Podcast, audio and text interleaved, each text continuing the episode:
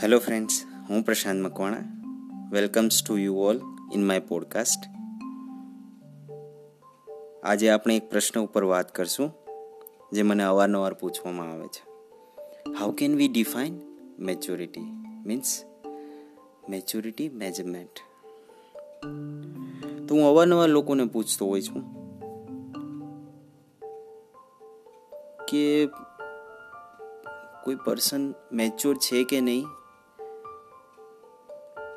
એ એમના ક્વોલિફિકેશનથી આપણે મેજર કરી શકીએ? કે એ પર્સનના કોમ્યુનિકેશન સ્ટાઇલથી આપણે મેજર કરી શકીએ? કે એ પર્સનના એક લેવલ ઓફ એટીટ્યુડને આપણે મેચ્યોરિટી કહી શકીએ?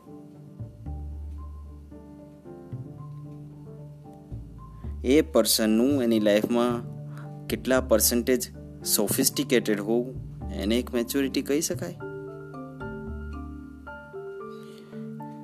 કારણ કે આજકાલ તમે જોશો કે માણસની, એની કોર્પોરેટ લાઈફને એકોર્ડિંગ મેચ્યોરિટી મેજરમેન્ટ કરવામાં આવે છે.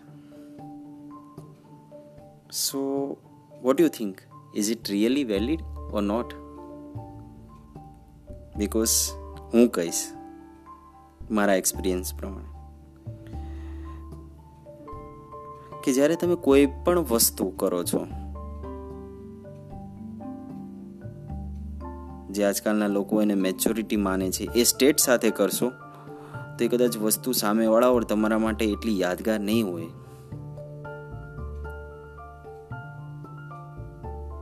બટ તમે જ્યારે કોઈ પણ વસ્તુ કરો છો, જેને એક દુનિયા ઇમેચ્યોર